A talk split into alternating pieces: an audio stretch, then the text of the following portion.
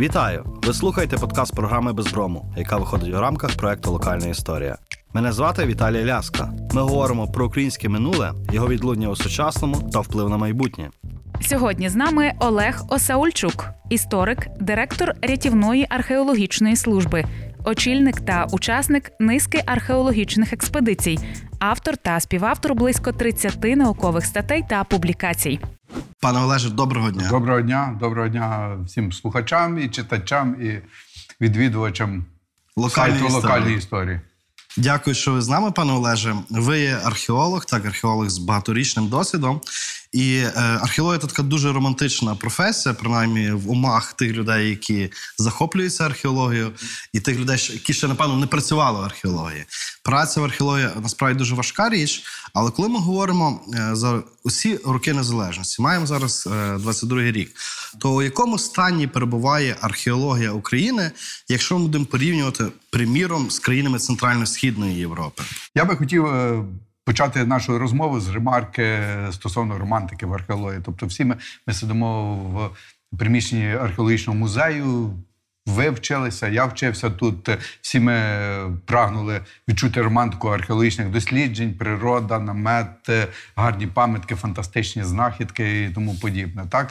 Е, Але в будь-якій професії, навіть в професії журналістів, які з нами сьогодні по- по- поруч, і завдяки яким виходять ті всі інтерв'ю, Е, то напевне погодяться, що будь-яка професія то на 10% романтики, а 90% то важкої рутини. Я перепрошую шановних глядачів і читачів, що я так трошки почав з такого розвінчування міфу, так е, професійного міфу. То стосується е, зрештою всіх професій, так той професійний міф.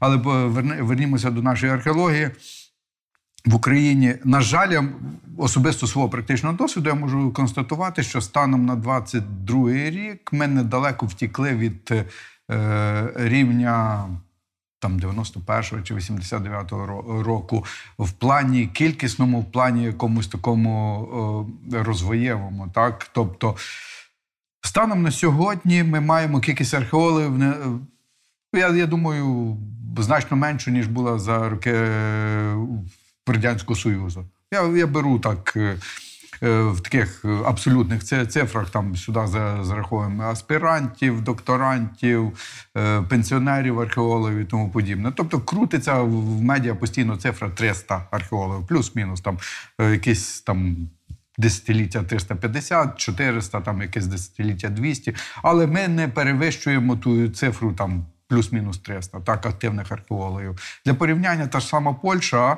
Хоча, може, то не дуже влучний приклад, бо Польща, напевне, унікальна в загальносвітовій шкалі. Там близько 10 тисяч археологів. Тобто 2,5 тисячі остепенених, там 2400 з копі- копійочками остепенених археологів. І від, е, там 5 до 7 тисяч е, знову ж таки практикуючих археологів, в тому числі там техні, тех, е, які займаються технічною роботою і так далі. Де 300, де 10 тисяч. Тобто, ну не порівняльно, але. е, Ми, на жаль, не доклали жодних зусиль, щоб розвивати ту галузь. Е, Я інше скажу, що станом на сьогодні то біда української, напевне, археології, щоб зрозуміли, в якого рівня біда. е, Ми навіть не маємо підручника з археології, польової археології. Ми користуємося там радянськими, російськими. Авдусін Чер, Мартинов. Але скоро вже не можна буде користуватися. Е, ні, ну то будемо користуватися. А інша справа, що ми не доклалися до, до розвою. Я десь як практик е, відчуваю за собою трошки таку ви- вину, але ну, важко вимагати від лікаря хірурга швидкої допомоги, щоб він ще займався фундаментальними дослідженнями. Так, тим би мали займатися медичні інститути, університети. О, е, рятівна археологічна служба себе відносить е, до такої категорії, як практики, в такій, що рятуємо те, що нищиться. Плюс е, в законодавчому полі в нас так само намітилися дуже погані тенденції, е, починаючи е, з 2012 року, коли законодавство помалу почали вихолощувати від спадщини. Тобто почали з земельного кодексу, потім втрутилися в, різні містобудівні законопроекти. За- Зараз дійшли до того, що не тільки культурну спадщину викидають. з кола суб'єктів, але і архітекторів, як не диво. От десь цього тижня має голосуватися черговий раз законопроект, де в міських громад забирають право е, вирішувати, що, де, як і хто буде будуватися, і що має е, будуватися. Тобто архітектори усувають, позбавляють права видавати кваліфікаційні сертифікати, і забудовникам хочуть надати право контролювати самих себе. Ну абсурд. Тобто е, це я говорю так для того, щоб ви зрозуміли, що навіть архітектура архітектурна сфера, яка має потужне лобі, зараз нищиться. Культурна спадщина вона нижче е, ніколи не сприймалася серйозно, вона сприймалася по залишковому принципу. Відповідно, вихолощувалася в першу чергу, де будемо економити на культурі. А в культурі де будемо економити на спадщині. Бо всі розуміли, що культура то масові заходи, які дають, які дають якісь бонуси для політичних партій. Але спадщина вона нікому не ви ніде не, не простежується. Відповідно, в першу чергу, навіть в тому міністерстві культури вихолощували не не те, що вихолощували, а жертвували культурною спадщиною. Ну і плюс останнім часом, от коли була часта зміна е, назв міністерства з керівників. Е, навіть міністерство як центральний орган не докладалося до нормативного нормотворення в культурній спадщині. І зараз ми пожинаємо плоди, що фактично е, археологічні дослідження, от конкретно беремо археологію, то радше всупереч ситуації, ніж завдяки тому, що існує в правовому полі. А якщо ми говоримо про ситуацію до 2012 року, наскільки я розумію, тоді археологія була в трішки кращій ситуації так, законодавчим. Так. Що ми полягали? Е, в, в чому полягала? Ну, якщо взяти до уваги е, період. Е, ну, відкинути період буремних 90-х, де напевне будь-яка сфера бізнесу була перебувала на рівні плінтуса, так археологія, в тому, числі як наукова дисципліна, то на початку 2000-х намітилася позитивна тенденція. В 92-му році в Європі було прийнято євро. Європейську конвенцію про охорону археологічної спадщини, яку підписало дуже багато країн Європи. Ми до неї долучилися, здається, в 2004 році. Відповідно, було прийнято одразу ж і профільний закон про охорону археологічної спадщини. А пару років перед тим е, було прийнято закон про охорону культурної спадщини. Тобто, на початок 2000-х Україна набула такого в таких вагомих важелів. Е, в законодавчому полі. І фактично е, до 2012 року е, будь-які маніпуляції, будь-які дії з земельними ділянками з проєктуванням в тій чи іншій мірі проходили через в руки археологів. Я я кажу в тій чи іншій мірі, бо ніхто корупції не, відміняв. Не і так. це було притаманно, до речі, так само європейським країнам. Вони через той досвід проходили. Що корумбо ну, інша е, справа, що корупція не була на такому рівні там, але. Е, суть зводиться до того, що корумпований чиновник міг е, річну боротьбу за проведення досліджень просто одним розчерком пера скреслити, скасувати. Так? Тобто Констатуючи на початок 2000-х, ми мали гарний інструментарій. Починаючи з 2012 року, е, почалися викидання обов'язкових процедур погодження обстеження земельних ділянок. Е, відповідно, левова частина земельних ділянок почала проходити повз руки тільки чиновників поза увагою археологів. А зараз і помаленько самих чиновників почали. Е, е, почали будівельне лобі витискати. Тобто звели до того, що з пам'яткоохоронними органами узгоджують лише території, які розташовані на відомих ну, на зареєстрованих пам'ятках. Для прикладу, щоб ви розуміли. По реєстрованих пам'ятках е, на території Львівської області здається 488 пам'яток є в списку державному списку. З них е, лише одна пам'ятка в державному реєстрі згідно нового законодавства. Ну тобто, загалом беремо 488, при тому, що наша база даних нараховує понад 5 тисяч. Об'єктів археології, які вже відомі, так з координатами і тому подібне. Е, На територію України ситуація виглядає ще гірша, бо в реєстрі не більше ну, на державному обліку, я так скажу, умовно. Так не буду вдаватися в нюанси, що таке державний облік, але те, що про що е, має інформацію держава на державному обліку не більше 80 тисяч е, пам'яток археології, того чи е, іншого рану, там місцевого національного значення. Все решта голе, голе поле. Тобто навіть по. По опрацюванню, що ми робили по Львівській області, можемо стверджувати, що територія України обстежена не більше ніж на 5-7%. Водночас, водночас та, я звернуся до зразу досвіду Польщі, так, археологіч, археологічна резиденція Польська, так, коли планомірно кілометр квадратний за кілометр квадратним обстежували територію Польщі. Е, ми таке не могли зробити через брак коштів, бачення археологів чи чого. через кілька причин. Е, Україна як держава тоді ще не існувала, коли поляки почали реалізовуватися.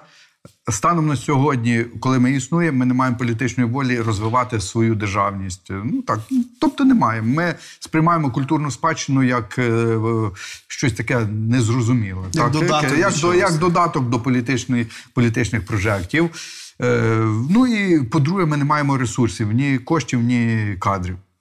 Е, Я вам там коротко е, в двох словах поясню е, історію створення АЗП, що вона вперше на такому рівні в світі була реалізована, і я думаю, більше не буде жодної країни, яка в такому обсязі то реалізує. Ну, на жаль, так, така реальність є. Тобто почалося все з того, що в 50-х-60-х роках е, поляки. Е, Масово почали фінансувати фінансувати науково-дослідні теми е, тисячоліття е, панства польського, так е. І фактично то був перший поштовх для розвитку польської археології на, на великому рівні, тобто в масовому розвитку. Тобто вони і до війни копали біскупін, вони їздили там по Африках за кордонах, але просто то дало поштовх на розвиток археології як загальнодержавної програми, як за загальнодержавного бачення. Коли після святкування того тисячоліття па- панства польського поставило питання, що зробити з тою кількістю археологів, яка була вихована, випликана за ті десятиліття 50-ті, 60-ті роки, і в них планомірно визріла ідея суцільного обстеження території. І відповідно з 78-го року вона офіційно стартувала. Е, Там, е, здається, один з розробників таких батьків, засновників Рішард Мазуровський.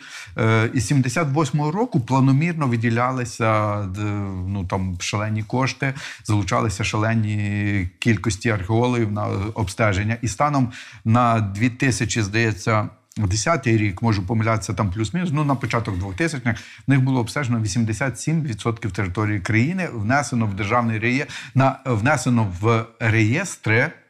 В реєстри, бо не буду тут плутати е, термінологію. Внесено в реєстри комп'ютерні бази даних 450 тисяч об'єктів археології. Тобто випадкових знахідок, поселень, могильників і так далі. Коли ми почали започаткували щось на підставі їхнього досвіду в Львівській області, археологічний кадастр Львівської області та таку програму з 2008 року, то ми побачили, наскільки то ефективно, наскільки то дає цікаві результати. От порівнявши польський досвід і ми зрозуміли, що на території України так е, гіпотетично може бути е, близько 700-750 тисяч е, об'єктів археології. Розумієте, де 80 тисяч, не більше 80, де 700-750. В 10 разів, фактично. Е, Так, в 10 разів. Е, Тобто густота е, виявлення об'єктів археології по згідно АЗП десь там 1,25, згідно наших досліджень, згідно з нашими дослідженнями по археологічному кадастру.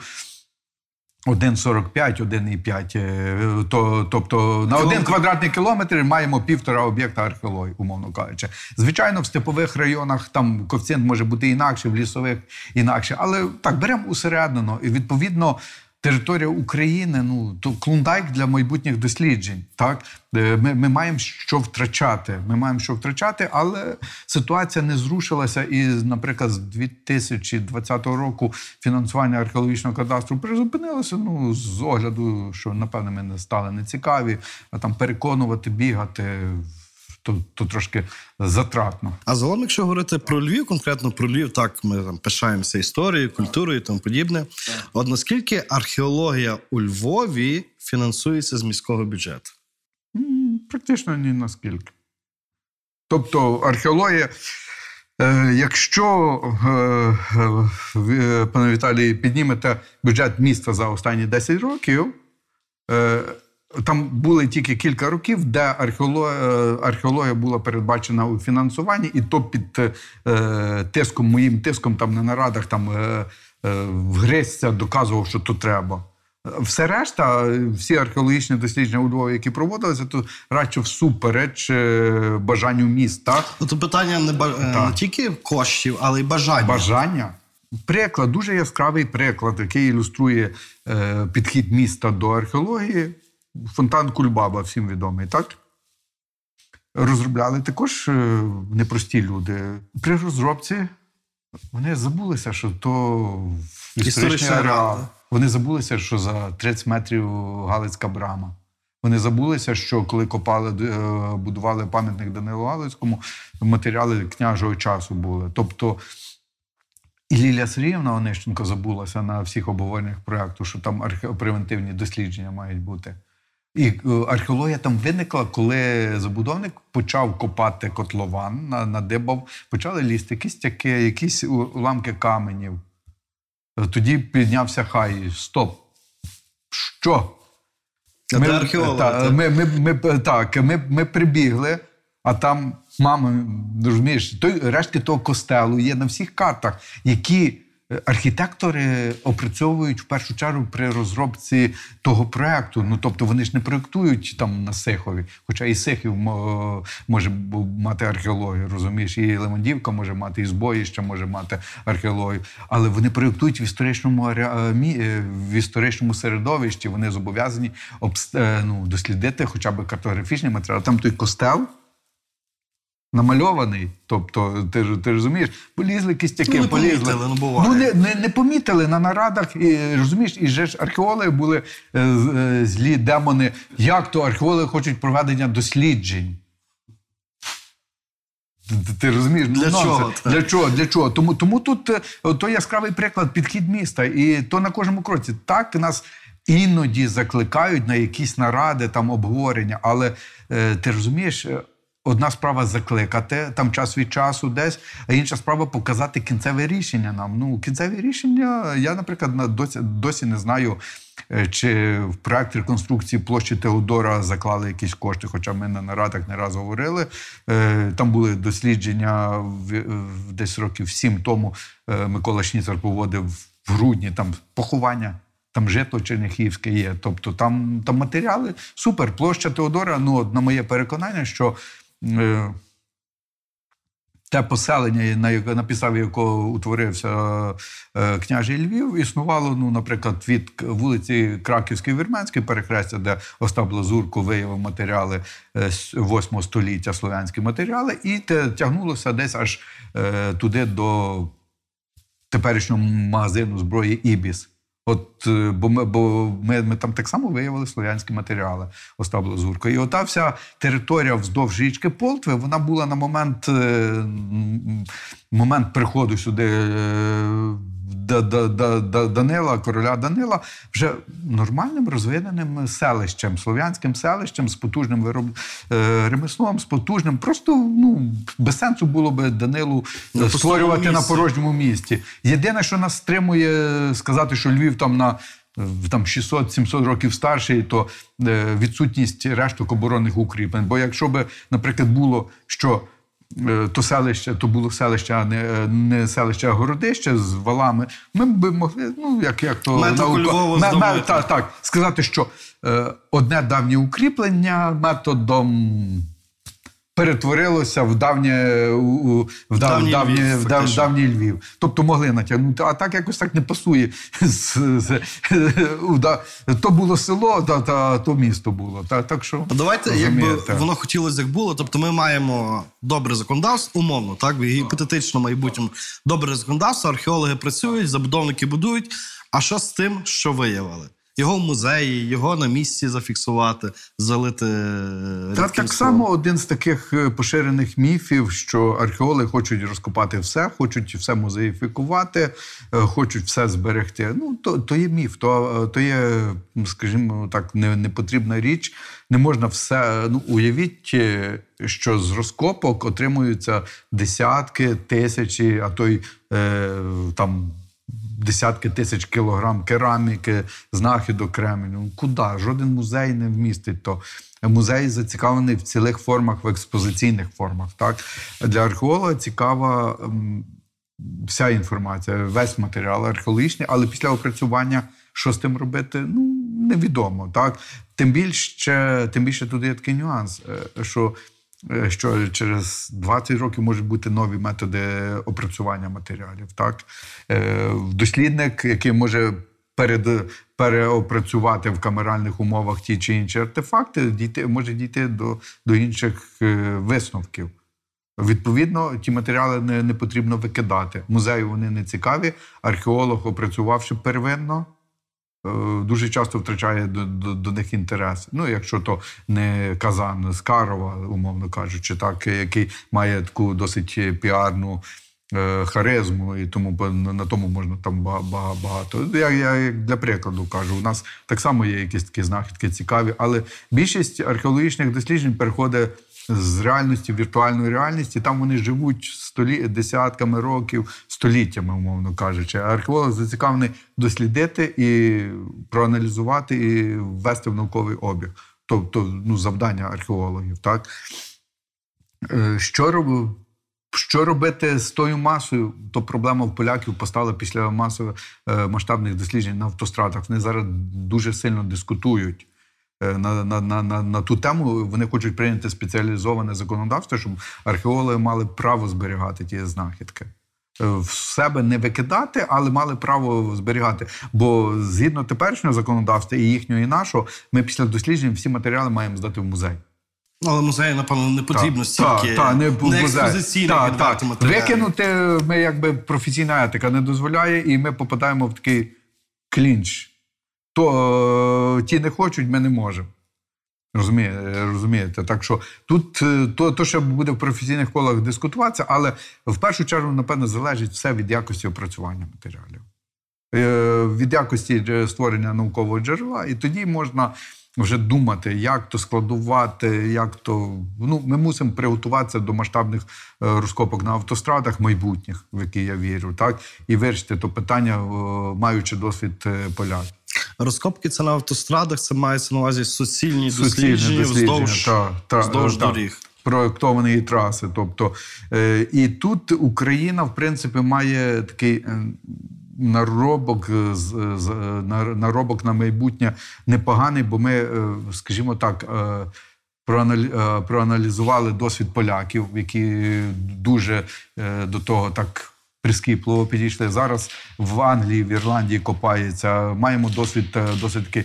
ну, Наскільки позитивний, не знаю, але великий досвід Франції, інститут, е, Національний інститут превентивної археології.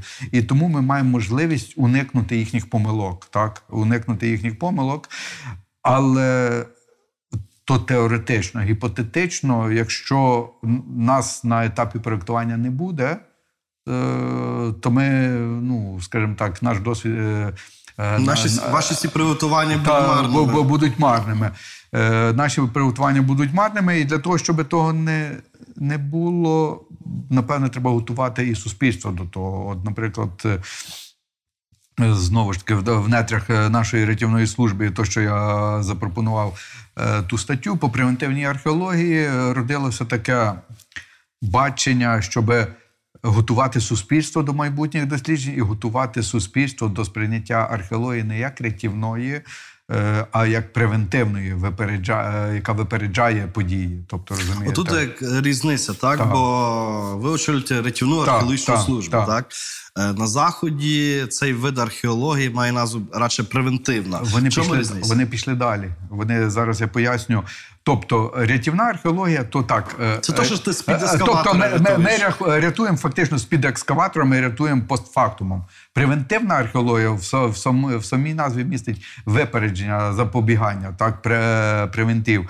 Е, Це вони працюють на ви- вони працювали на випередження. Вони зали- зараз пішли далі. Вони е, в багатьох країнах Центральної і Північної Європи, Франції. в- Вони пішли далі. Вони почали створювати археологію розвитку території, тобто вони е, імплементують археологічні дослідження в е, саму політику розвитку території. Тобто, так як в нас зараз місцевим громадам надають широкі права по розвитку, так, так само вони пішли до того, що археологія стала невід'ємною частиною планування розвитку території. Розумієте, то так звана в них е, археологія лед, тобто археологія розвитку, археологія розвитку е, територій. От вони пішли далі. Вони е, попревентивна, то скажімо так, воно вона асоціювалася як випереджуюча, але по, поряд, так. А зараз ота, той термін, який в них дуже популярний, набув популярності, археол- лед, е, археологія, археологія розвитку території, як складова вже розвитку. Тобто рятівна, то ми бігаємо, хапаємо за забудовника за ковші і видираємо з-під ковша. Превентивна. Ми В- кажемо забудовнику, що тут може щось бути, так? так, вона рухається паралельно з процесом планування, проєктування і будівництва, і на е, певних етапах вони взаємодіють. Археологія, е, лед археологія, археологія лед е, через рисочку, е, тобто археологія Каже, розвитку. на поштовій пошті не можна в Києві та, будувати. в- вони планують, вони задіяні в генеральних планах, в історико-архітектурних е,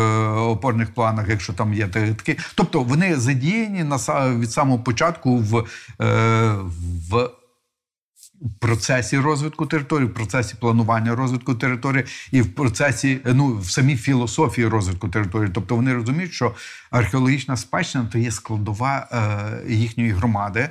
Археологічна спадщина де є можливий е, приваблюючий елемент до їхньої громади. Тобто, е, що вони розуміють, що археологічна спадщина, ну крім того, що то не відновлено спільне надбання людства, ще й не відновлювальне, а ще й е, надбання, яке вони можуть використати з вигодою для своєї громади. Розумієте? Туризм і. Туризм, так. Ну, звичайно, не всі пам'ятки цікаві для туристів, але, але е, якщо підійти до того досить гарно, то мо- мо- можна розвинути.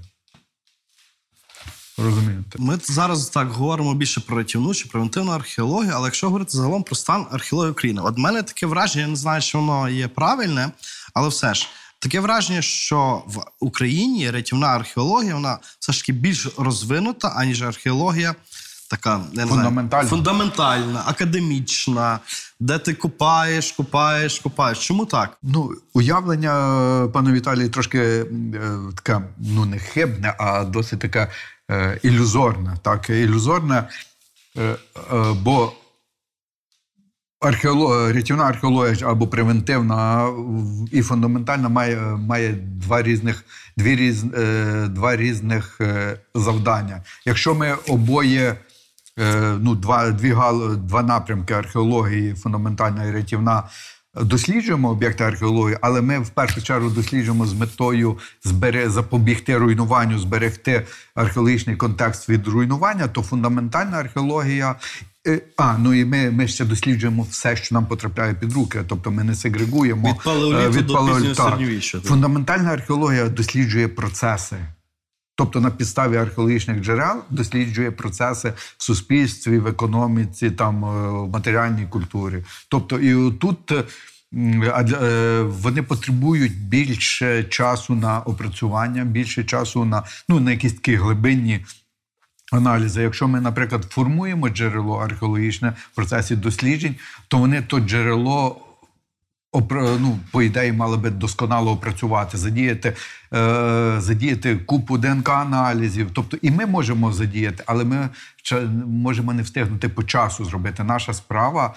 е, Зафіксувати, показати довести, і так, зафіксувати, довести пацієнта до лікарні, де з ним де йому вже пришиють все, все що треба. У мене питання, що це лікарня, так? Ну бо знову ж таки, в сучасному світі дедалі більше набирають е, ваги технології, неінвазійні методи досліджень. Як з тим справа в Україні? Так? Український археолог це людина з лопатою, чи це людина з чимось іншим в руках, як- яка працює не лише за допомогою лопати чи якихось таких підручних матеріалів? Запитання досить таке е, слушне і влучне. Слушне і влучне, е, перш за все, влучне з того, що археологія мала би базуватися. Ну, одна з таких е, тенденцій, яка йде через всю європейську спадщину, що має бути е, мінімізоване втручання в археологічну спадщину зі сторони забудовників, зі сторони дослідників. Тобто культурна спадщина. Ну, невідомо за 50 років, які будуть е, технології досліджень. Так, може, віртуальні розкопки будуть. Тобто, е, згідно всіх європейських принципів, має бути якомога більше задіяно і неінвазійних методів досліджень. То е, для цього технологічні засоби, як, як то кажуть наші колеги поляки, як найбарджі, так? заохочуються. Але постає одне але. В сфері фундам... е, наукових досліджень бюджетних є проблема з фінансуванням. Тобто їм не вистачає грошей на зарплати, звідки в них появляться кошти на купівлю вартісного обладнання, яке коштує там десятки тисяч доларів. Так. Е, то по-перше. По-друге, кількість спеціалістів обмежена. У нас взагалі, е, умовно кажучи, 300 археологічних культур і 300 дослідників. Тобто кожна культура, умовно Культура кажучи, один має дослідник, один так. дослідник. Нас, нас, е, ми не можемо собі забезпечити повноцінних фахових дискусій по тій чи іншій культурі, так? Е, Не кажучи вже про забезпечення спеціалізованих досліджень по певній культурі. Тобто, в на- в нас на цілу Україну 5, умовно кажучи, там 5 чи 7 антропологів. У нас на цілу Україну один зоо, один чи два зоо. е, Зоолога, які, ну, які нам можуть зробити аналіз тваринних кісток. У нас дендрохронологія практично не робиться. Колись в лісотесі робилося, а зараз навіть не, не знаю, чи робить. Е, Помагає нам, виручає нас е, польський колега Кромпець, так. Е, Але, але він так само один, а в нього в Польщі замовлень там тьма. Тому я на то дивлюся позитивно, але і одночасно кажу, що плачевно. Нема кому працювати. Тобто, ну от ми, наприклад, рятівна екологічна служба, можемо там дозволити в якісь певні технології за, за, застосувати. Навіть маючи фінанси, ми мусимо чекати на тих чи інших спеціалістів місяцями. Ге- ге- Геомагнітна зйомка. Тобто можна з Польщі залучати, але є специфіка, ну тобто перевезення обладнання і тому подібне. Тобто ми можемо собі купити умовно кажучи, там сканери і тому подібне, але хто на ньому буде працювати? Треба спеціаліста. Тобто, а спеціаліста треба, він би мав бути постійно завантажений роботою, а при непланомірній е, системі досліджень він то буде сидіти без роботи, то, то Буде мати та- дуже багато так, роботи. Так, то, або дуже багато роботи. Відповідно, та, така людина не затримається довго в науковій сфері.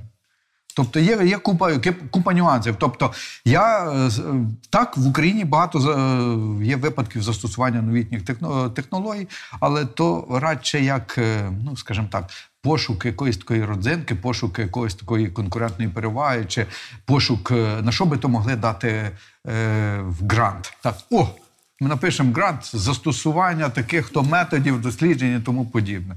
Е, Нема е, планомірно застосування неінвазійних методів. Нема. Мої старші колеги з інституту археології можуть за- за- заперечити, але я отако моніторячи ситуацію по е, е, польових дослідженнях, ну то радше виняток. Ну, ми купаємо зуб Так. ще купали Так. 50 років тому. Так, так. Тобто ми копаємо технологічнішими лопатами. Та, Тобто ми застосовуємо GPS-станції, ми там е, фотограметрію застосовуємо, яка нам мінімізовує час е, на фіксування в плані тих знахідок е, об'єктів археологічних. ГІС Але, застосовуємо, е, так. Так. Тобто ми застосовуємо, тобто не можна сказати, що ми нищимо, але. Скажімо так, поки що ніхто перед е, масштабними дослідженнями не приходить, не робить геомагнітну зйомку. Єдиний ну, так, один з небагатьох винятків, коли ми спільно з інститутом археології Комарівський проект е, реалізовуємо. Там перед е, початком проекту було зроблено геомагнітну зйомку. Ксенія Борнар зробила, було е, топогеодезичне знімання і планомірно щороку. Але то радше як виняток, коли дві структури зацікавили на, на двох таких зацікавлених особах той проект двигнули. Так, тобто є про, про науковий промоутер Олег е, Петраускас, який тягне на собі то, умовно кажучи, на, ну, ледь не на волонтерських засадах. І рятівна археологічна служба, яка там допомагає технічно, там сприяє певними моментами. Ну і так само хлопці е, задіяні. Сподіваюся, з цього року буде в нас так е, аспірант Львівського університету Дмитро Мостовий більш активно задіяний до того наукового проекту. То- Тому є, є певні, певні зрушення, є, але вони радше. е, Ну, спорадичні дуже. Так, Вони спорадичні, системні. локальні. От та, так як ти. е, Локальна історія, так само от локальні, вони, вони не зачіпають, е, вони і не можуть бути системні, бо в нас немає системи охорони культурної спадщини, в нас немає планомірної роботи, в нас немає превентивної роботи, в нас немає, е, в нас не розвинута філософія збереження культурної спадщини, на жаль. Якби, на- на- наприклад, Львівська міська рада е, тим не пишалася, що культурна спадщина у Львові, в місті Львові, там ну, родзинка, вона Але да- по факту в- все інакше. вона- по факту то є балкони, брами, фасади. Археології нема. Та, та навіть не беремо археологію, ми беремо навіть архітектуру, брами, балкони, фасади, вікна. Вся культурна спадщина Львова. Вся культурна спадщина. Середина, е, нутро будинків, як руйнувалося, як пахло певними аміачними моментами, так і, так і пахне. Головне, що фасади були, плюс-мінус. Тобто, розумієш, ну, нема філософії розвитку. У нас є інститут археології. Так, він певною мірою володіє монополією на надання дозволів, відкритих листів, тобто е, ліцензія археологам. От питання: е, чи така централізована структура це добре, чи децентралізація би була краще в гіпотезі? В теперішніх реаліях то добре. Поясню, чому в теперішніх реаліях відсутності е, нормальної системи пам'яткоохоронних органів, відсутності нормальної системи контролюючих органів, відсутності нормальної полі- системи каральної, ну не каральної, а там як, як поліцію назвати нормально. Ну тобто, назвімо умовно каральної сфери. Так, це нормально, тому що. Е, Якщо зараз е, дозволити археологію займатися офіційно будь-кому, нас е, скарбошукачі задавлять е, чисельно, технологічно і фінансово. Тобто, ро- розумієте, що е, археологів 300, скарбошукачів десятки тисяч. Десятки тисяч, а десь там по неофіційних даних в Україні понад 200 тисяч тих металодетекторів. Припустимо, хай з тих 200 тисяч е, детектористів чи скарбошукачів е, лише там якийсь відсоток, там хай 5 тисяч, хай тисяча, то є організована злочинна група, так от верхівка. А там 90% займається то як хобі для себе, але все одно навіть е, з 200 тисяч е, 10% то 20 тисяч, то є число. Число. Велике. Тому офіційно, е, офіційно потрібно, щоб були певні дозвольні документи, певна монополія, ну, умовна монополія, бо то умовна монополія. Е, Це інша справа, що я маю там застереження до, до строку дії тих відкритих листів. Має бути Вони щорічно Так, вони щорічно. Тобто, 31 грудня я перестаю бути археологом. І стояти в квітні чи в червні. Так, е, 31 грудня е, я не маю права досліджувати пам'ятку, яку досліджував 20 років, умовно кажучи. Або яку руйнують вже. Так, так, чи, чи, чи 1 е, квітня, е, маючи е, кваліфікаційний документ на Львівську область, я не можу дослідити пам'ятку, яка поширюється, продовжується, продовжується на Франківську область. Тобто, ну нонсенс, тобто абсурд. То, ту систему треба міняти, бо ця система скоріше рудимент російської імперської системи відкритих лістов. Яка виписувалася там чуть не е, там графом якимось підписувалася і тому подібне. Уваров чи е, здається, Уваров там е, це знайомі ті прізвища. В нас, крім наявності відкритого листа, кваліфікаційного документа, є дозвіл Міністерства культури, який виконує функції такого дозволу, як є в сусідній Польщі. Доз- Дозвіл е, воєвудського консерватора Забитков, де є певні умови, наявність кваліфікації. Ти, ти, ти, Але наскільки я пригадую, там завжди якісь е, труднощі з тим програмі кілька років тому були. Де, в Польщі? Е, Ні, в міністерстві нашому якісь є То, то, то, то все від нерозпрацьованості системи, то все від е, халатності будь-якого нашого міністерства. Ну ви ж розумієте, що чим заплутаніша система надання і отримання певних документів. е, Тим е, більші ризики корупційних діянь.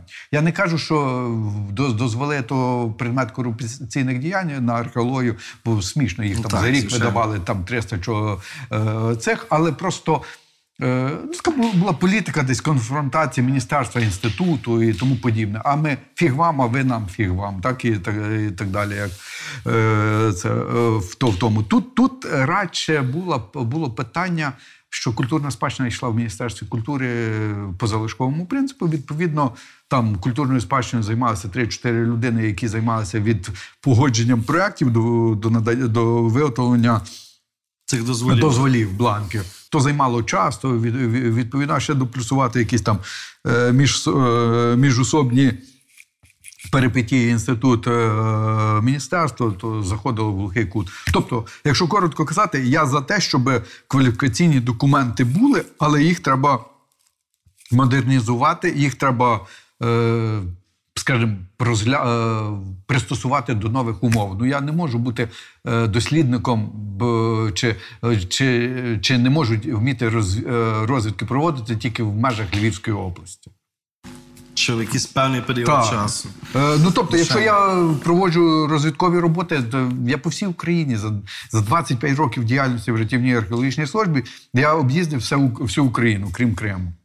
Тобто я, я, я можу пам'ятки шукати різного те- типу, як для прикладу. Так? І можете, і вмієте, що Та- важливо, та, і можу, і вмію, і це абсурдно мене обмежувати в тих пра- правах. Тобто тут треба переглядати, але кваліфікаційний документ має бути. А тут е, ви зачепили дуже важливу тему, яка в суспільстві дуже сильно резонується. Я неодноразово в коментарях е, під відео локальної історії. Люди пишуть, так чому ви звинувачуєте людей, непрофесійних археологів, які щось шукають, щось знаходять, передають до музею, у тому, що вони є чорні археологи, тому, що вони є злочинці. Мовляв, є нехай 80 тисяч пам'яток є в нас. Я копаю там, де нема пам'ятки. В чому проблема? Е, Проблема в тому, е, що вони е, свідомо чи несвідомо забирають від майбутніх дослідників е, майбутні археологічні знахідки. Тобто, як я вже казав, що не означає, якщо у нас зафіксовано 80 тисяч пам'яток, що наступні території там через 50 через 100 років не будуть обстежені. Так? Якщо воно лежало в землі тисячу років, хай собі ще полежить. Хай полежить. Нема чого там швендяти.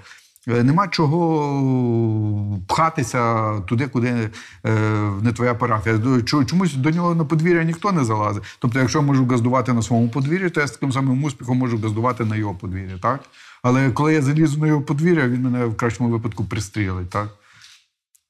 Е, Так, чому чомусь вони не розуміють, що археологічна, археологічна спадщина то є невідновлювальна і то є надбання державне. Державне, тобто надбання ваше, моє, їхнє. Тобто археологічна спадщина не належить комусь, вона належить державі, вона належить нашому суспільству, не тільки українцям, а українським громадянам, але й європейському суспільству. То є спадщина, тобто тоді кордонів не було, коли та спадщина утворювалася. І вони, вони фактично на, нас позбавляють права мати ту спадщину в майбутньому. Раз. Друге, вони, е, наприклад, дослідник приїхав на то поселення через 10 років досліджувати, а там металу нема. Ну що написав? Поселення не торгувало, не мало виробництва, ну таке всяке. Хоча насправді перед тим КАМАЗ вивезли кольорових металів, монет і тому подібне. Приклад той самий Комарів. Щороку після оранки там скарбушкачі, як грачі, налітають монети, десятками римських монет і тому подібне. При тому ми виявляємо і після них купу матеріалів. Так? Але тут таке багате поселення, то факторія, то там, там то неміряно було.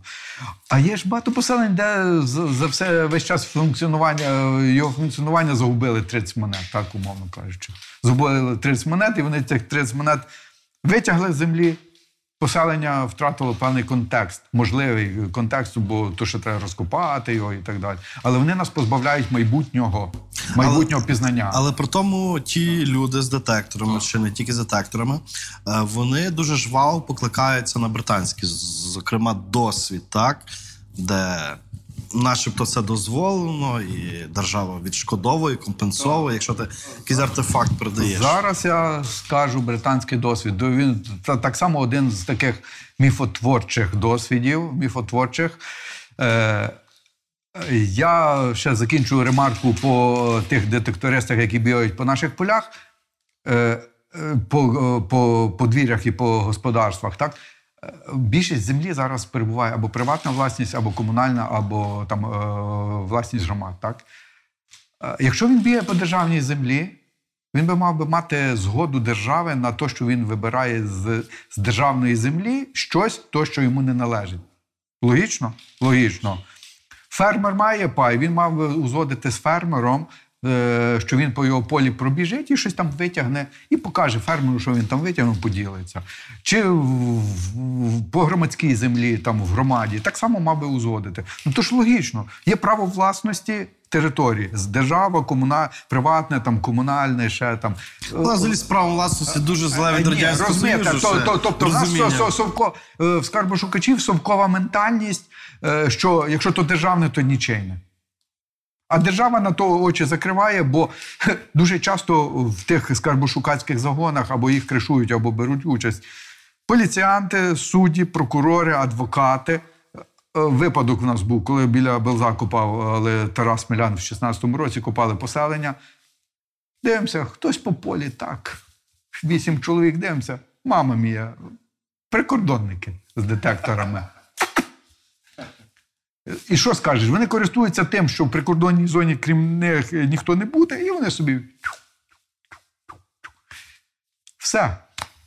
Е, Інша проблема, що е, бо я зараз вернуся до питання про Великобританію. Інша проблема, що е, в спілкуваннях з тими скарбошукачами, е, так я розумію їхній аргумент. У вас є 80 тисяч, ми на них не працюємо. Ми працюємо поза. Інша проблема, що археологи дуже часто не реєструють об'єкти археології, не вносять в реєстри. Так? А чому? Е, Ну, система органів охорони культурної спадщини не вимагає. Е, частина археологів, особливо з бюджетних установ, вважає свої результати досліджень, навіть польових, за які держава платила їм зарплату, своєю власністю. Дуже часто археолог помирає і звіт помирає В разом з шухляді ним. все, в Та, в шухляді. Е, розумієш, тобто тут, тут багато, то багато комплексна проблема.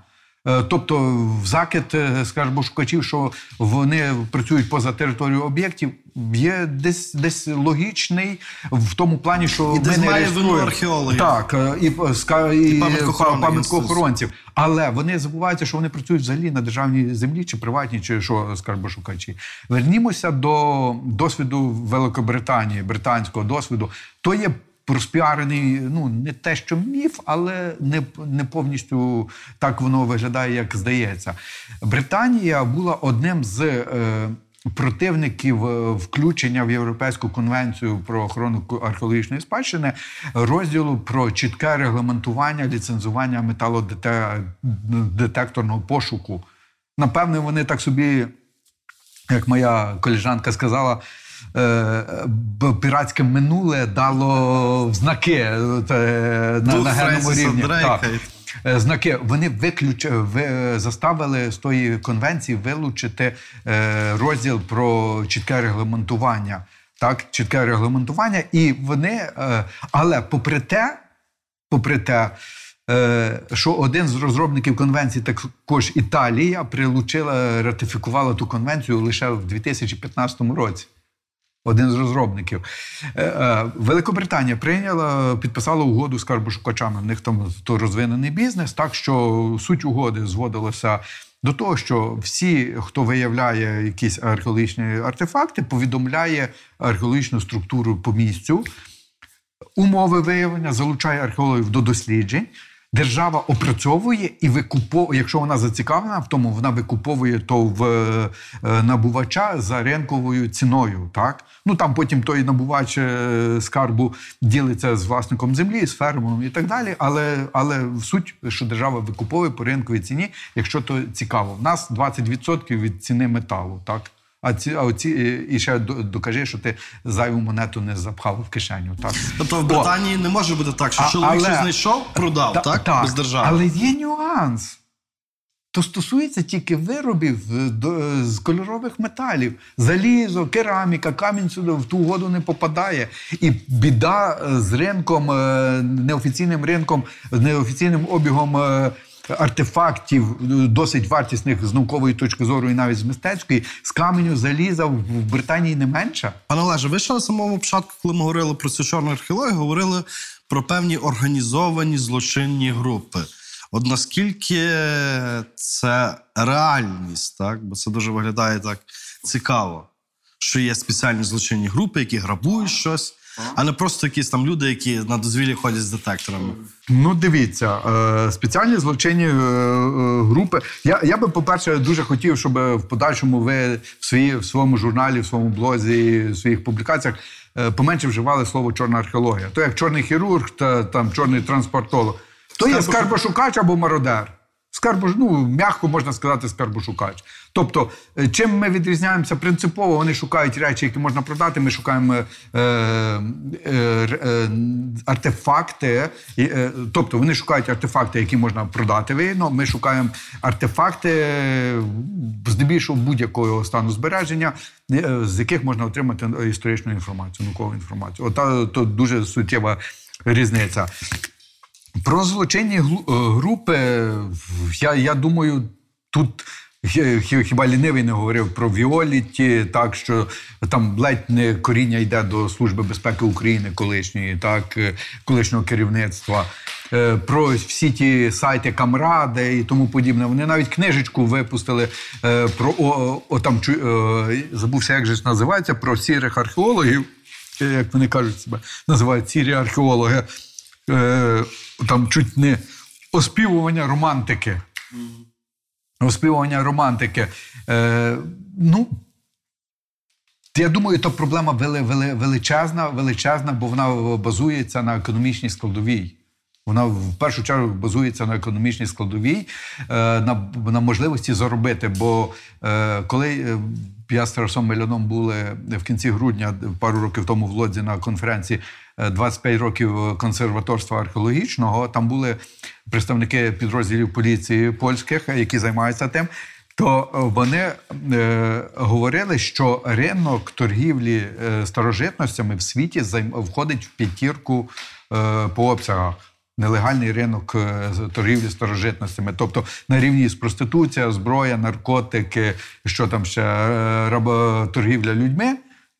Старожитності, старожитності, тобто ми маємо не забувати те, що е, на чому постали такі гранти музейництва, Британський музей, Метрополітен музей, Лувр, Ермітаж, так звана Кунсткамера і Алтайські експедиції Петра І. Та, то все грабіж, е, нап- наповнювалося грабіжницькими матеріалами.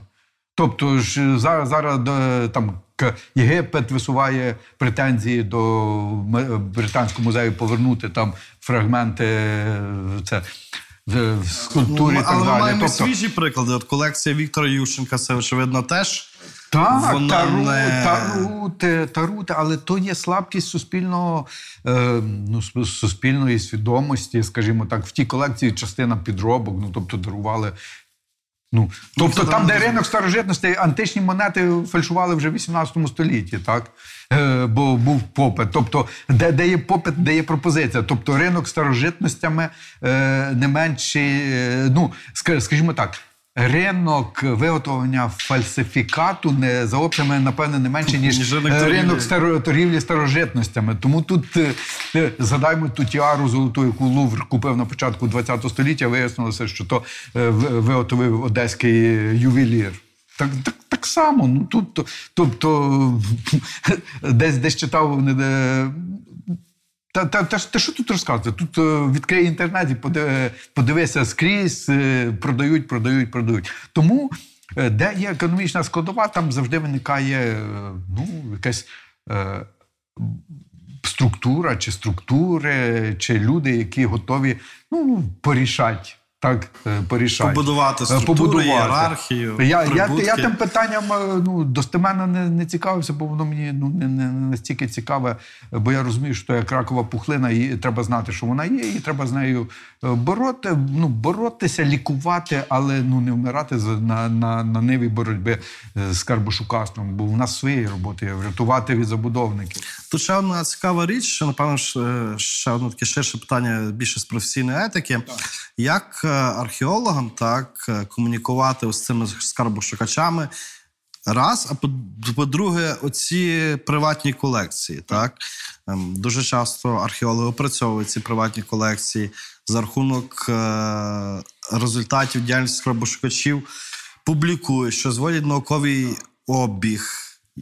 Комунікація йде. І наскільки це правильно? Згадався мені е, фільм. е, Згадався мені фільм е, про знахара, такий польський фільм. Е, е, Пам'ятаєте, знахар, так, який хірург, який втратив.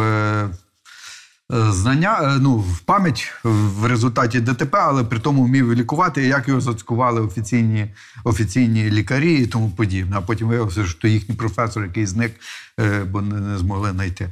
Так само десь тут можна підійти до тої проблеми, до тої проблеми з цього по з цієї точки зору. Так, можна ганити, можна таврувати, можна так, але якщо ти ганиш, тавруєш, е, забороняєш, значить ти маєш ті функції перейняти на себе. Тобто, якщо ви не обстежуєте суцільну територію, а обстежують камради так звані, е, то ви їх відсунули, будь ласка, обстежуйте. Обстежуйте. Ну так, тут е, нема фінансування, нема людського ресурсу, але для прикладу, от, по принцип дій. Щось заборонив, значить, ти маєш то сам робити. Так? Заборонили їм пошуки, значить, самі займайтеся. Заборонили, а нас немає. Ми повинні рятувати те, що під бульдозером, під ковшем. Якщо опрацювання, будь ласка, е, заборонили їм е, публічні колекції, нема питань. Вони будуть підпільні колекції. Е, Як і досі є, і, та- і тому подібне. Хто кому що опрацьовує, ну тяжко, я з руки не ловив, але е, якщо там спілкуватися з колегами, то той тому опрацьовував, той тому опрацьовував, той тому опрацьовував. І тішуся, що скарбошукачі ну, до певної міри хочуть знати, що вони знайшли. Так? Але вони в певній мірі то роблять для того, щоб е, отримати інформацію і, скажімо так, збільшити собівартість е, артефакту. Так? Бо, є паспорт, є там інформація, що це таке, Експертиза, експертиза і тому подібне. Так, е, згідно етики, погано колеги роблять. Згідно етики, а як боротися? Руки відрубувати чи як? Ну. Не знаю, є, є в мене колеги, які, скажімо, шукачів скуповують ті речі, так і вважають себе патріотами, бо вони викуповують ті речі, які можуть піти е, за кордон. Ну та славнозвісна чи нашумівша та сокира з трезубом. Я рахую, що сумнівного походження і сумнівної, особисто моя думка, що То, що Національний музей та, передав. та, з трезубом. Я перепрошую. Вже, вже ми перевіряли, СБУ зверталося з пошуком е, з обстеженням території, де в затримано виявили давньоруський меч. Ми виїжджали. Служба безпеки затримала меч. Ну, то, і що той вказав, що там в Бродівському районі все, виїжджали. Ярослав Іванович, Івановський Василь Іванович, ми з рятівної служби приїхали. І ми зрозуміли, що, що той скарбошука, затриманий скарбошукач, як е, по-галицьки кажуть, дре з нас. І ще вказав в село Бурдулаки. Ну е, знаєш, щоб деревня дураков е, назвав. Тобто, ні, бо, бо, бо там, крім воронок від е, Другої світової, нічого не було. Е, в тому місці, де він там казав, там 5 сантиметрів листя, 5 сантиметрів е, опідзол. Культурні шарти. І культурно ж, ну, опідзол, то листя все. все, і Нічого пісок. Тобто він казав, що на глибині 20 сантиметрів. Ну, в піску на 20 сантиметрів залізо за тисячу років з'їдається отак, раз. Розумієш? Ну, тобто, ну, не, е, археологи знають, в, яко- в в якому ґрунті які метали чи які знахідки як зберігаються. Тобто, то не треба мати там бути геніальним. Тобто, розумієш, і тому.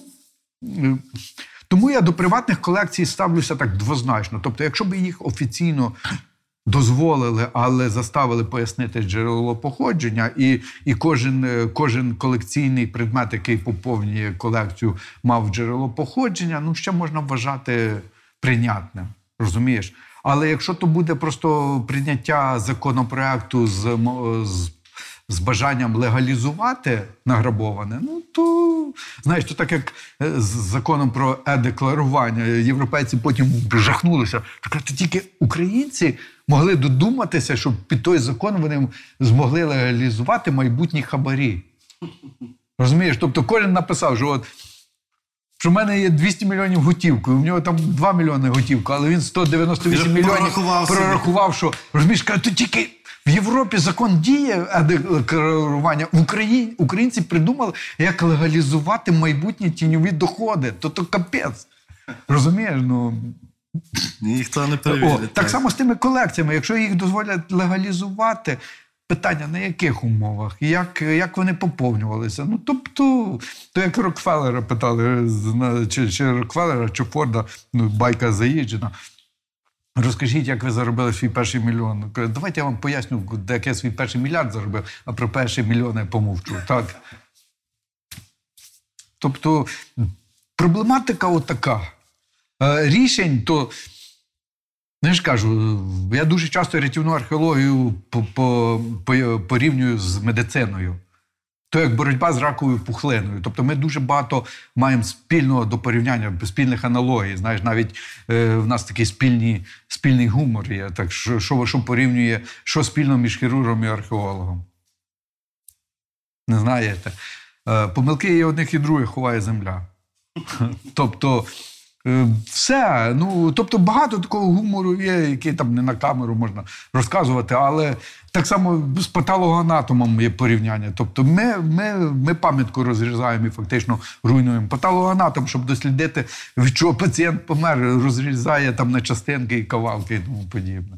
Тому проблема величезна. Проблема, мені здається, зараз більше треба зосередитися на тому, що ми можемо робити, як робити. А оті всі, ну розумієш, е, не можна рухатись допереду, займаючись е, одночасно боротьбою, Оглядаючи назад, оглядаючись так. назад. Ну тобто, то, то моя така філософія. Треба сприйняти то як е, таку Реальність. реальність як е, умови середовища, помаленько рухаючись доперед, то обрізати, але ну у нас немає ні фінансового, ні людського ресурсу, щоб одночасно на два фронти, як той Янус, бороти, йти вперед і боротися за, ззаді. От е, зараз е, дуже багато ми говоримо, що після перемоги почнеться відбудова України, побудова нової України. От якою ви би хотіли бачити археологію українську за 10-15 років? Якою би я археологію хотів бачити? Ну, я би хотів так. Е- по-перше, бачити, щоб в нас не було 300 спарта- спартанців, так е, то якщо щодо чисельності, бо е, то такий ресурс, е, який потребує людської лю- лю- е, ну, то така сфера, яка потребує кадрів. Так я би хотів бачити археологію складової політики розвитку території. Тобто, на- то напевне найле е, от е, в процесі дискусії, в процесі обговорення в офісі, е, ми дійшли до такої спільної думки, що от включення археології в полі, в філософію чи в політику, чи в програми розвитку території. Найкращий спосіб, напевно, буде боротьби з тими скарбошукачами, з, з тими незаконними забудовами, бо Газда на своїй громаді в своїй громаді буде все-таки зацікавлений мати якийсь такий привабливий ресурс. Берегти розумію, його. я розумію, що я ідеалізовано то говорю, але в мене мені складається, що Газда на подвір'ї швидше дасть в чоло грабіжнику, ніж, е, ніж поки він подзвонить дільничому, поки той приїде, поки так, різні грабіжники, різний Газда є. Але по суті, проблеми, що Газда за своє подвір'я відповідає. Які умови охорони на тому подвір'ї і так далі, то може держава обставити. Так само, як в Польщі. До вступу Польщі в Євросоюз ти їхав в подвір'я, викошене все за парканом купа сміття. Зараз а, і довкола. Ти прибираєш подвір'я і довкола. Не, не поприбирав, штрафанули. Тобто, то, то я бачу, е, якщо так коротко, Археологію як системну діяльність науко- науково-прикладну. Я не беру фундаментальну науку, де яка буде. е, Хоч, хоча ми створюємо джерельну базу, основу для подальших фундаментальних опрацювань. Я говорю про превентивну, рятівну е, або археологію розвитку територій, е, як системну діяльність, науково-практичну діяльність. Я говорю про е, цю археологію як е, привабливу як для інвесторів, так і для громад. Я говорю про цю археологію як е, археологію, е, ну таке модне слово, фраза сталого розвитку для. Для науки, для громад та й для самих дослідників, які можуть розвиватися е, як і науковці, як і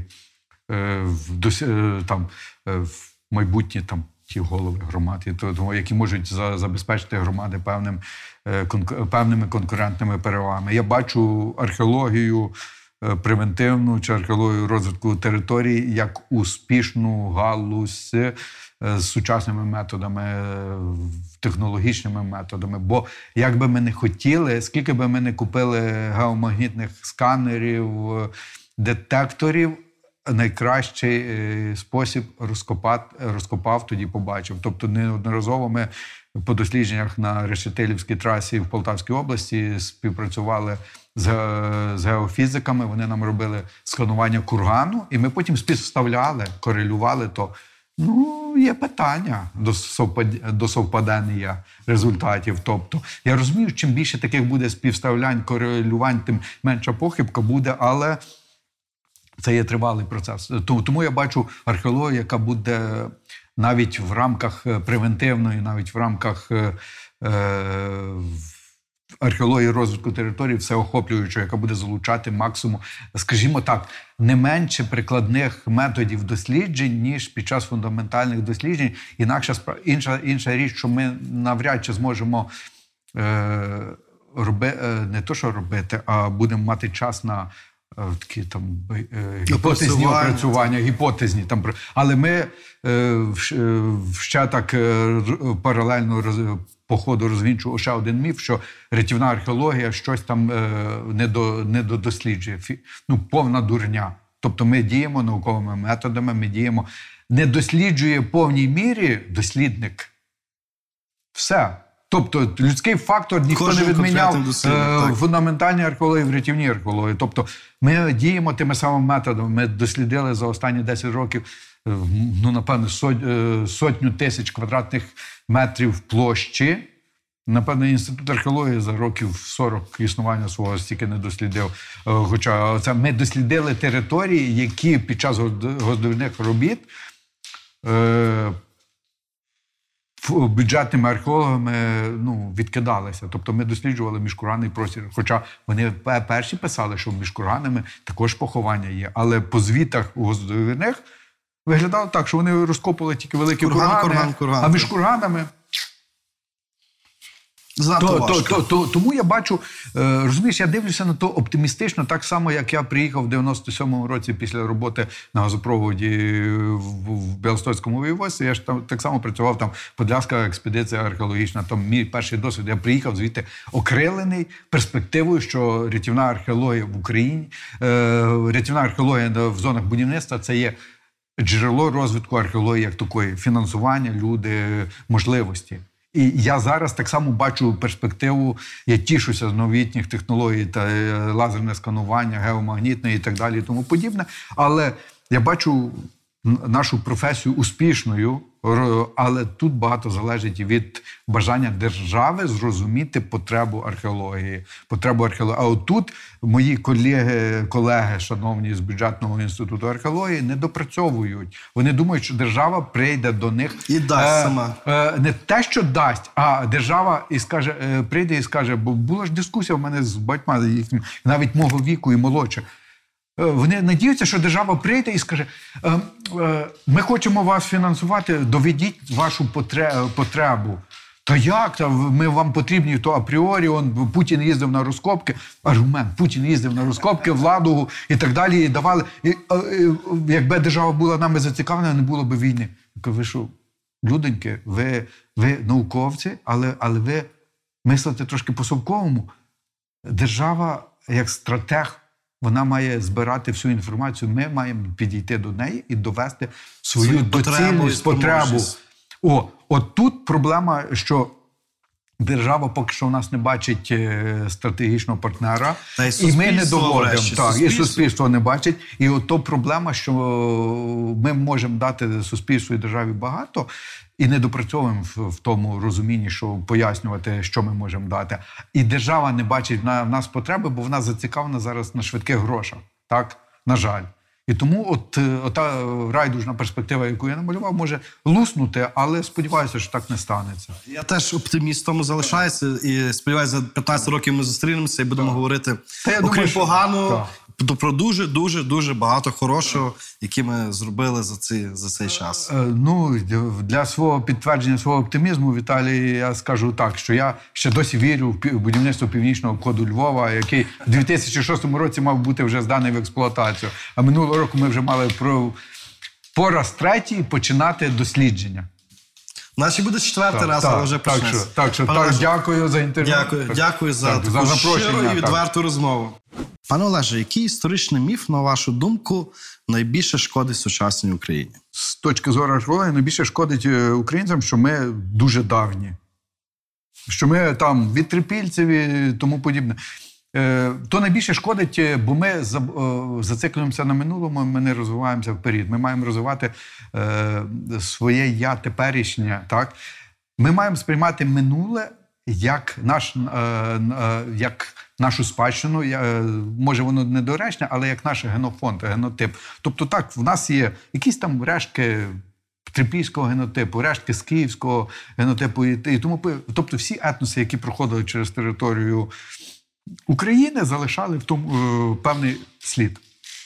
Антропологічний, культурний і тому подібне. Так ми можемо казати, що вишті там вишиванки, умовно кажучи, чи е, трипільські хати подібні до сучасних. Так, можливо, від трипільців ми взяли саме то. Але трипільці були іраномовні, тобто то не слов'яни були. Так, ми від е, е, там вандалів, е, вельбарських племен могли взяти одне від слов'ян. Ну тобто, ми маємо пам'ятати, що то наша, е, то наш, то наші пращури. Хто в якому, в якому сенсі лишив, то, то вже хай дослідники, е, антропологи і там е, З'ясовують. з'ясовують. Ми не маємо зациклюватися, що ми, знаєш, як та приказка. е, Ми такі да, давні, то чого ж ви такі дурні? Так? Чому стільки по, робите помилок? Якщо ми походимо від трипільців, то чому ми, Не навчилися е, то за так чому ми кілька по раз 17 відновлюємо свою незалежність? Так? А ключова подія, яка змінила хід української історії? Майдан, другий, Майдан Гідності. Я, я так сподіваюся. Я так сподіваюся, бо по- по-перше, Майдан, мені видається, він е, показав гнилість нашої помаранчевої помаранчевих любих друзів. А от Майдан Гідності, тобто ми мали заплатити кров, кров'ю. Почати. Я розумію, що ми заплатили Дуже висока депортацією, голодоморами. Але то було тоді, коли ми ще не усвідомили себе як політична нація. Зараз ми після Майдану Гідності ми почали, напевне, усвідомлювати себе як нація політична. А, і зобов'язані, ну не то, що зобов'язані, напевне, як історик, думаю, що ми мали би заплатити е, кров'ю. А хто з українців відіграв важливу роль в нашому минулому, але про нього ми або мало знаємо, або геть нічого не знаємо. Ну, на, на, на, на жаль, е, я так не належу до таких знавців наших персоналій, так? Давайте серед археологів. Цікаво. Серед, серед археологів. Та напевне ба- ба- ба- багато є. Той самий Ольж, Ольжич Кандеба, так, е, той самий Пас- Пастернак, який, ну, ви, в- нам, про якого я дізнався вже на, е, там, працюючи в рятівній археологічній службі до мого сорому, так? Бо до, до- чи, там на останніх курсах е, архе, е, історичного факультету. На, на, на, напевне, напевне. Таке питання цікаве, цікаве, цікаве персон. Ну, то, якщо так брати з археологічного контексту, то Ольжич Кандиба, Пастернак, якого би треба популяризувати. Ну, Вікентій Хвойка він завжди був е, як відкривач трипільської Та в культури. топі такому, так, так. в то- в топі. Так. Хоча, зі слів Олександра Генриховича Бандровського, Пастернак е, в Ленінській бібліотеці лежав в вільному доступі, то тільки в нас він в спецфонді був. Е, Продовжіть, будь ласка, фразу Історія важлива, тому що тому що вона нас не вчить, але показує, до чого може привести. Е, За Володимиром Внученком української історії неможливо читати без брому. От наскільки стереотип нації жертви е, домінує в нас е, зараз? Я думаю, що він у нас вихований, просто до стереотип нації жертви вихований, але е, е, він ще домінує. Е, Думаю, по війні він у нас е, перестане домінувати, але, е, на жаль, до того, до того стереотипу ще й докладаються наші ура-націоналісти. Тобто не, не можна кидатися в крайності, то треба е, е, того стереотипу позбуватися так лагідно. Психоаналітик працює з е, людиною з проблемами лагідно, так. Е, І так само треба, нам треба в першу чергу е, е, лагідно підходити і так лагідно, але наполегливо позбуватися того, того стереотипу. Та поступ має бути Так. поступовим. Е, Так. А, а, але наполегливий. Тобто, але Наполегливий. має бути наполегливий, бо ну, ці, оті метання крайностей, крайні Ющенко від шальку туди і нічого не зробивши. Терези бабахнули в іншу сторону. Та, так само. Тобто, ну, ще раз та сама теза, що якщо ти відтягуєш шальку, як катапульт, то вона має вистрілити. Якщо ти того не робиш, вона вистрілює в тебе, чи як в футболі. Ти не забуваєш, тобі забувають.